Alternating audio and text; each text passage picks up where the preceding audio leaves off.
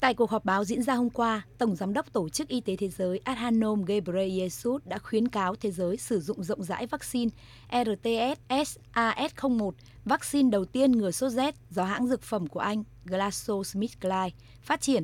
Theo Tổng Giám đốc Tổ chức Y tế Thế giới, đây là loại vaccine đã được chờ đợi từ lâu, là đột phá về mặt y học, tiến tới kiểm soát bệnh sốt rét trên thế giới.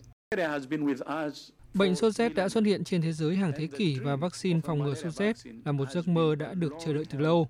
Sự xuất hiện của vaccine RTS, loại vaccine được thế giới nghiên cứu trong 30 năm qua, đã làm thay đổi tiến trình lịch sử y tế cộng đồng.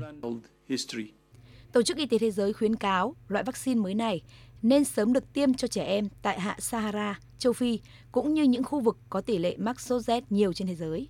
Sốt rét được xem là nguyên nhân hàng đầu gây bệnh và gây tử vong đối với trẻ em ở khu vực hạ Sahara, châu Phi.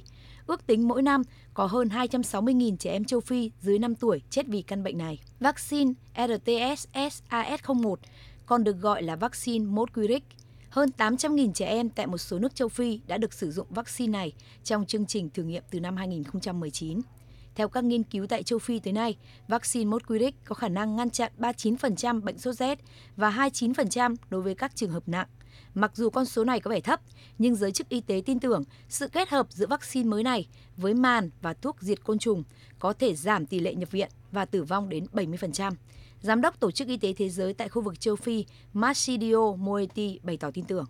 With the RTSS vaccine, với vaccine RTS và những thay đổi có thể dự đoán được trong mô hình ngăn chặn bệnh sốt rét, chúng ta kỳ vọng vaccine sẽ có tác động lớn đối với gánh nặng sốt rét ở châu Phi trong tương lai gần.